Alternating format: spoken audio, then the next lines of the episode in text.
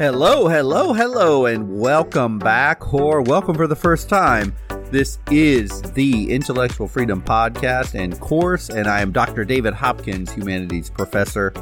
And I'm so happy you have come along here for the ride today. And this is really going to be quite the journey as we are leaving Asia. We were talking about Confucius, Buddha, Lao Tse, Mencius, which we've been on, oh, for about four weeks now. And we are traveling over to Greece and we will be camping out there studying the great minds of Greece for a number of weeks.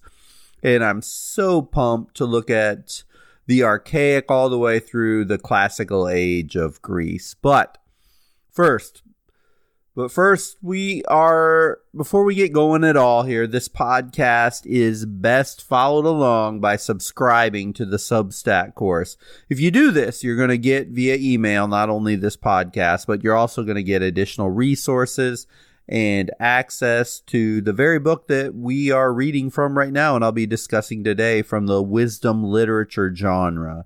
And you can literally email me directly from that Substack course any questions or comments on anything that we discussed today. And you know, we have over 60 plus followers already and I and I'd love to have you along uh and, and join us. Uh, no, you do not need to subscribe to the Substack course, although it is 100% free, and, and I'm not upselling you anything, I promise.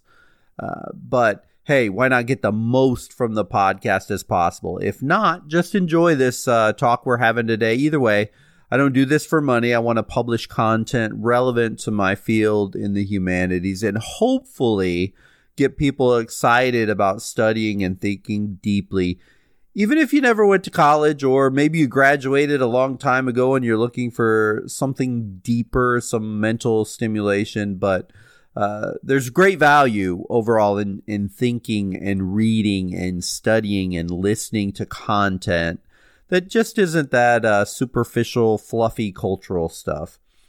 As in this course, we go deep. Right now, deep into the genre of wisdom literature where the ethical, moral, religious, and philosophical are always on center stage and not relegated to some backseat afterthought. So please check out the Substack link. It's in the description of this podcast. But enough with the introductory stuff. Let's just go ahead and jump right into it. As you know, I just kind of freeform this. I don't do a whole lot of editing to the podcast. So any little bumps or glips along the way, hey, just uh, show a little grace with it. Uh, this is more just about me and you talking about this topic. But the podcast today is about Aesop. And he lived roughly, although we don't know for sure, in the 6th century BC. Aesop has has been come to be seen in many ways almost in a mythical capacity as the recognized father of fables. Now, if he were alive today, he may find that whole elevation of his status as, as sort of comical, but hey, he holds that position in our modern world. As in the case of many early figures, such as Solomon, and, and when we looked at Proverbs or Lao Tse in the Taoist tradition, if you remember our studies there, a lot of how shall I say it, a, a, a convenient way of both honoring this towering figure is he is the father of the tradition of fables. So, uh, as we get going here, although, although the historical records are really uncertain, as we are talking still 600 to 400 BC, BC, uh, there are references, there are historical references to Aesop in very early ancient historical sources, which seem to verify that he was a slave in the 6th century BC who was supposedly sold to a philosopher called Xanthus on the island of Samos. Now, I, I can't overstate enough what a big deal it would have been for a slave to be freed and then become a philosopher.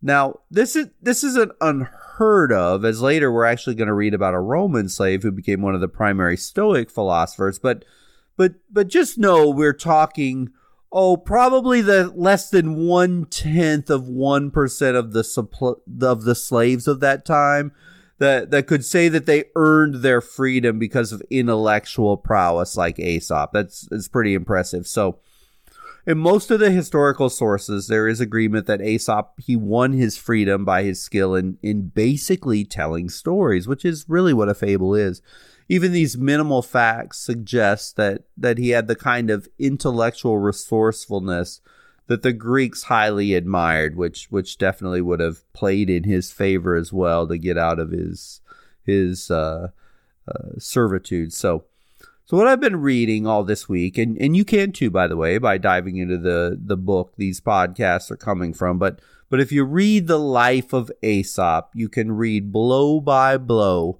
an account of Aesop's extraordinary life. It's it's a fun read as it contains wild and obscene elements along with plenty of satire too. So Aesop's fables, they they found a very fervent audience with the rowdier elements in Greek and Roman society. Now this guy is nothing like Siddhartha Gautama uh, son of a king, or he wasn't a warrior child. He wasn't a highly respected sage commanding great respect, at least initially. And, and so I want to read just a short passage of his physical description uh, from the historical record. It says this quote, Aesop was by birth of a mean condition, and in his person deformed to the highest degree. Flat nosed, hunchbacked, blobber lipped, a long misshapen head. His body was crooked all over, big bellied, baker legged, and his complexion so swarthy that he took his name from it. And he was not only unhappy in in the most scandalous figure of a man that ever was heard of, but he was in a manner of manner tongue tied too by such an impediment in his speech that people could very hardly understand what he said. End quote. Now, not the most glowing of descriptions of someone who achieved so much fame for sure. I mean, really, his beginnings, his look, his demeanor, and let alone the fact that he was a slave should give all of us hope in being able to achieve some things that, that we want to achieve in life. But anyway, fables. This was his calling card. Aesop was famous for his fables. So let's let's talk about how he wrote nearly all his most famous uh, writings. First of all, we can trace the history of fables to the earliest ethical traditions which depended heavily on the use of stories and, and folk tales. Remember, they come from so far back that many of them were passed down hundreds, if not thousands of years before the write, before writing even existed. Stories stick with us. Stories resonate with us. Stories are powerful, as evidenced by Aesop being remembered all the way here we are in 2022. So fables make use of the animal and the natural world to teach us lessons. The point of view in the fables, they reflect from early view that there, there wasn't really a separation of the human, the natural, and the supernatural worlds. Anything is possible in the world of fables. This bolsters the human imagination and creates a curious interest in the readers. Fables there is is a literary jo- genre, a succinct fictional story. It is fiction, uh, whether it comes in the form of poetry or literary story. The the fable again, it, it features animals especially, and, and when we read Aesop's fables, we're going to see a lot of those legendary creatures or plants or inanimate objects or forces of nature uh, that are anthropomorphized and, and that illustrate or leads to a particular moral lesson, which may at the end be added explicitly as a concise maxim, or maybe it's just a saying, or maybe it's a, a, a, moral rule that you just sort of figure out as you go through the story. Now, before I go forward, let me just define real quickly anthropomorphic. Uh, if, if you're not familiar with the term, or maybe you heard it in college, forgot the meaning of, it, but anthropomorphic simply means that we give human traits, emotions, or intentions to non human entities. It's considered to be an innate tendency of human psychology to do this. You know, we do this quite frequently. If there are any pet lovers listening today, we tend to ascribe to our furry little friends the same human emotions, feelings, and desires like we have. I know, I know our pets do have emotions. I have pets too, and, and you can see them. Yet, we can't prove scientifically that they have the same level of complexity in their thoughts, abstract thinking, or motives as humans have motives. In fables, non human entities, whether they may be animals or just some object, they are given human qualities at the same intellectual and psychological level that you and I have. This adds to the power of fables, actually, adds to it dramatically. Without that anthropomorphic element in fables, I guess I could say that they would lose nearly all their power to teach moral lessons and and life lessons. So fables they also differ from parables and we've been reading some parables. I've actually read a lot of parables if you've been following along. Um in the parables they exclude animals or plants or inanimate objects and the forces of nature as actors that assume speech. You don't see that in the parable, but we do see it in the fable. That's maybe the biggest difference there. They are purely life lessons by humans for humans when we look at the parable. Storytelling is still used by the mystical, the magical elements uh, in fables, but they're absent in parables. But you know, to give a definition of a fable isn't so easy as as any definition of a fable is accordingly it's it's going to be open to debate and possible adjustment but the tradition of fables did make it all the way into the middle ages so it made it a long time nearly 2000 years past the life of aesop which is which is pretty impressive although as what happens with most human aesthetic creations the fable, it did eventually deteriorate into more simplistic, cute, fun little children's stories like we know today, aka our Disney World fables. Uh, they were intentionally removed. So, so the fables, the longer they went, they started to remove anything that was difficult or violent or challenging life lessons. A lot of times were simplified down. Uh, they eliminated offensive content or unsuitability for children.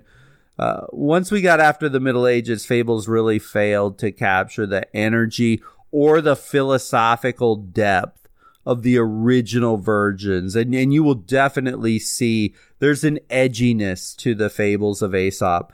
And sadly, a modern fable has really become nothing more than cute or fun children playthings. Yet, it was once said that fiction is more true than reality.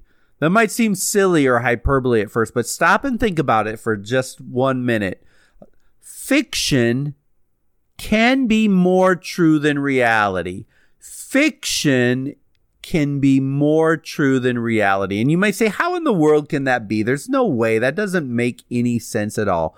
Well, it comes to, it comes especially handy, fiction, in teaching or explaining morals.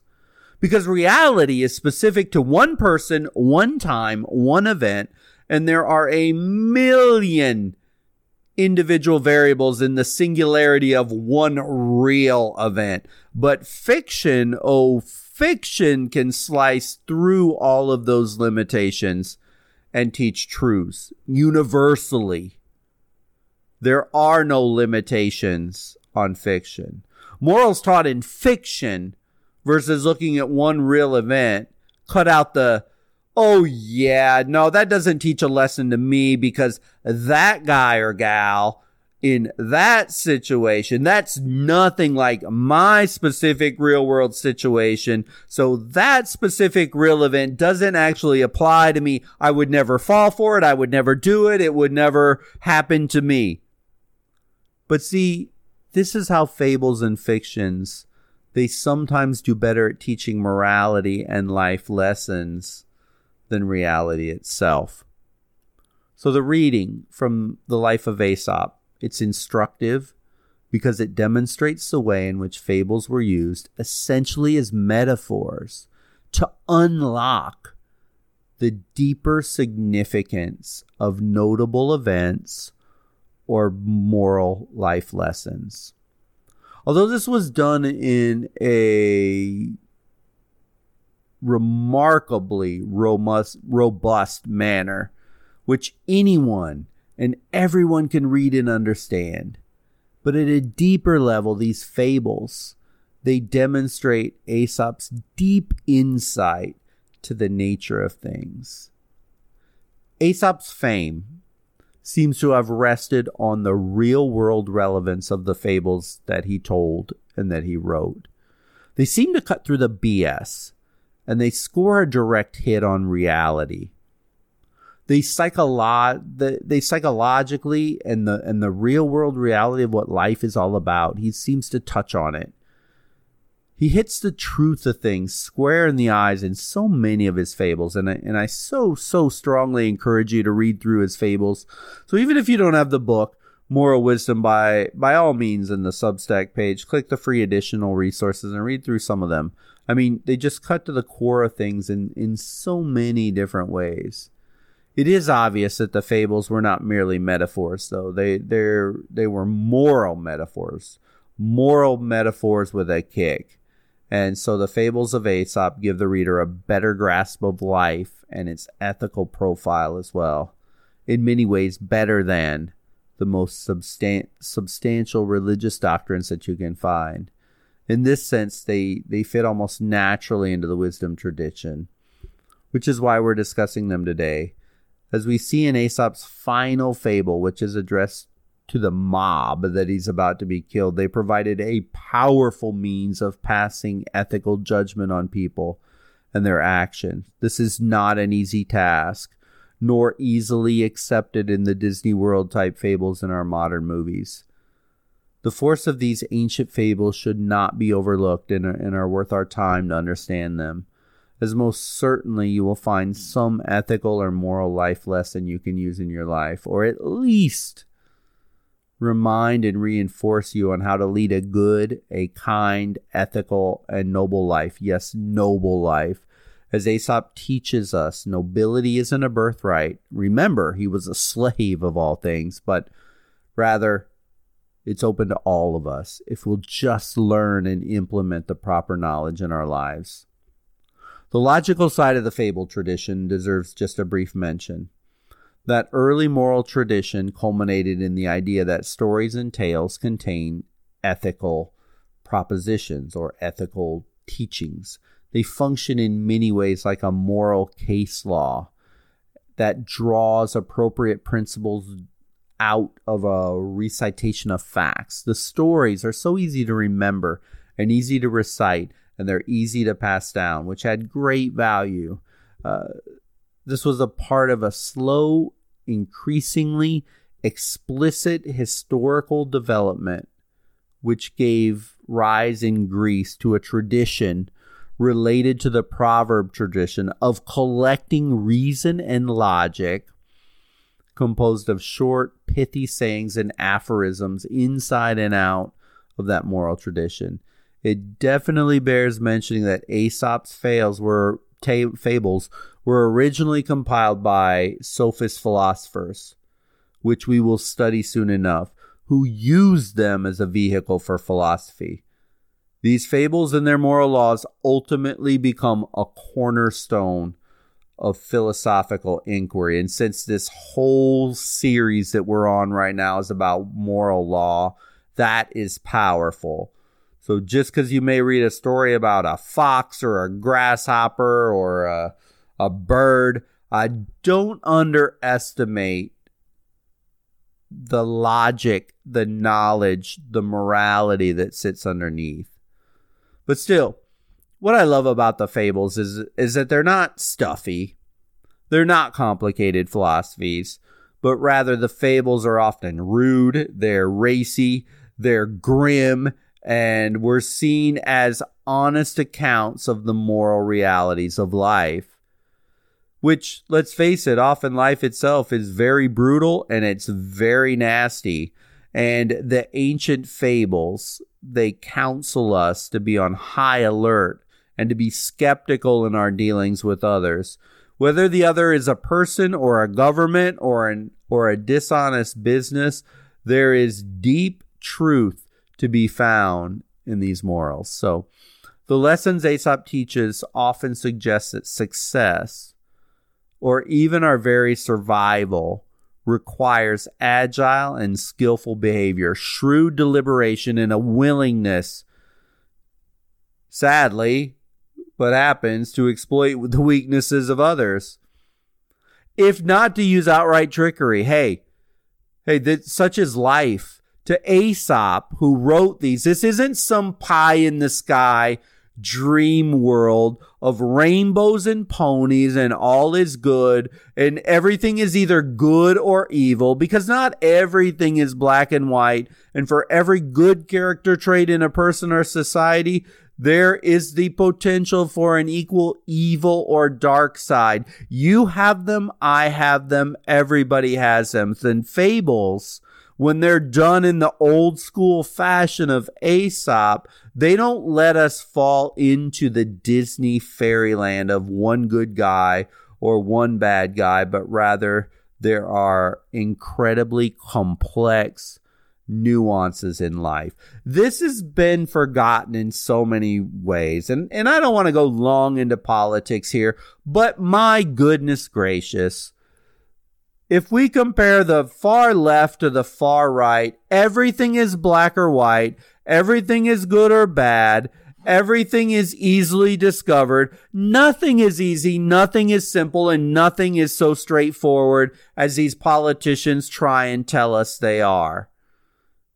Aesop reminds us of this. And you'll read about this. And it's important that we don't just overindulge ourselves in oversimplistic babble. So, as we get close to the end of our podcast and our time together today, I just I wanted to just read one of the favorite parables that that just stood out to me in in in reading through them this week and to give everyone, if you're not reading along with us, just a sample of one of his fables. And, and it's called The Dog, the Meat, and the Reflection. And so I'm just going to read it. It's really short, so, so bear with me here. So here it is. Quote, a dog seized some meat from the butcher's shop and ran away with it until he came to a river. When the dog was crossing the river, he saw the reflection of the meat in the water, and it seemed much larger than the meat he was carrying. So he dropped his own piece of meat in order to try and snatch at the reflection. When the reflection disappeared, the dog went to grab the meat he had dropped, but he was not able to find it anywhere since a passing raven had immediately snatched the meat and gobbled it up. The dog lamented his sorry condition and said, Woe is me! I foolishly abandoned what I had in order to grab hold of a phantom.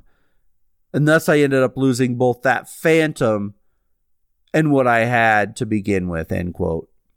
What an awesome parable.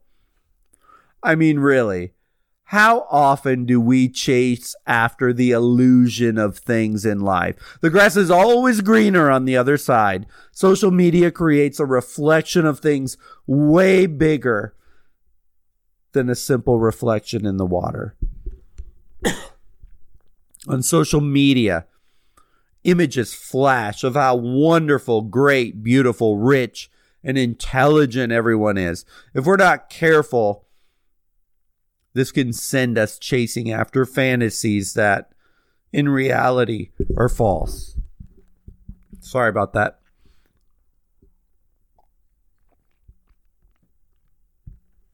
I had to get a drink of water there.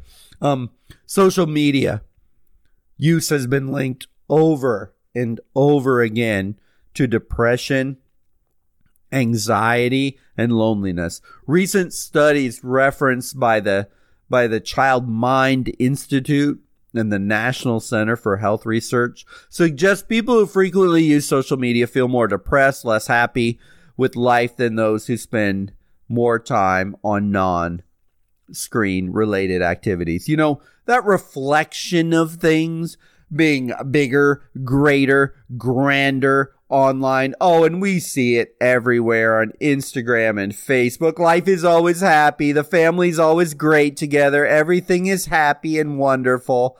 That's an illusion. It's an illusion. It's an illusion even greater than a dog who has a big old chunk of meat in his mouth and sees a reflection of a bigger piece of meat in the in the in the water and drops what he actually had to take something else. I mean, these fables I could go on and on about modern applications of every single one of them and and you're gonna find them and I, I'm sure they're gonna resonate with you too. But sure, the world changes. Uh, the, the the world of Aesop is nothing like our postmodern world in 2022. This is true but the inner depths of psychology, of humanity, of society in general, at its core level, so much is still the same. And these fables, if you read them, consider them, contrast them against your life, and implement them into your life, they have the same power to teach, to instruct, and to bring forth moral wisdom of as as any of the the the most deep religious works. This is what you can take from reading the fables of Aesop, and and and I hope you'll read them.